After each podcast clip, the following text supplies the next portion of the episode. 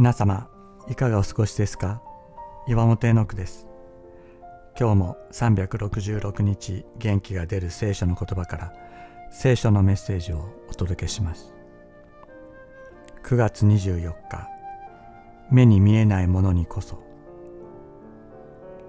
私たちにはそれぞれいつも何か気になっていることがあります。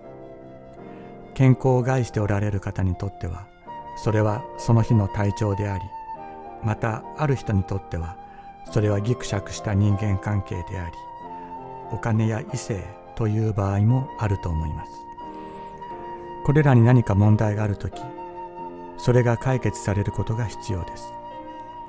しかし目に見える問題に心が揺さぶられる時こそ私たちの心は確実なものを求めているのではないでしょうか。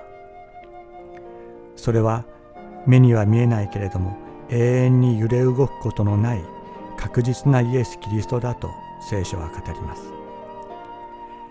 目に見えるものは私たちを失望させることがあります。しかしこの方は決して私たちを失望させることはないからです。聖書は言います。目に見えないものにあなたの目を留めなさいと。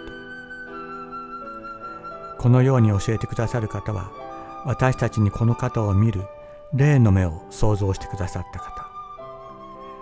私の霊の目を開いてくださいと祈りながら今日一日を過ごすことができますように。目に見えないイエス様が見つめてくださっていることがわかるようになっていくでしょう。問題だと思っていたことが最も重要な問題ではないことがわかるようになるでしょう。私たちは見えるものにではなく見えないものにこそ目を留めます。見えるものは一時的であり見えないものはいつまでも続くからです。コリント人への手紙第24章18節。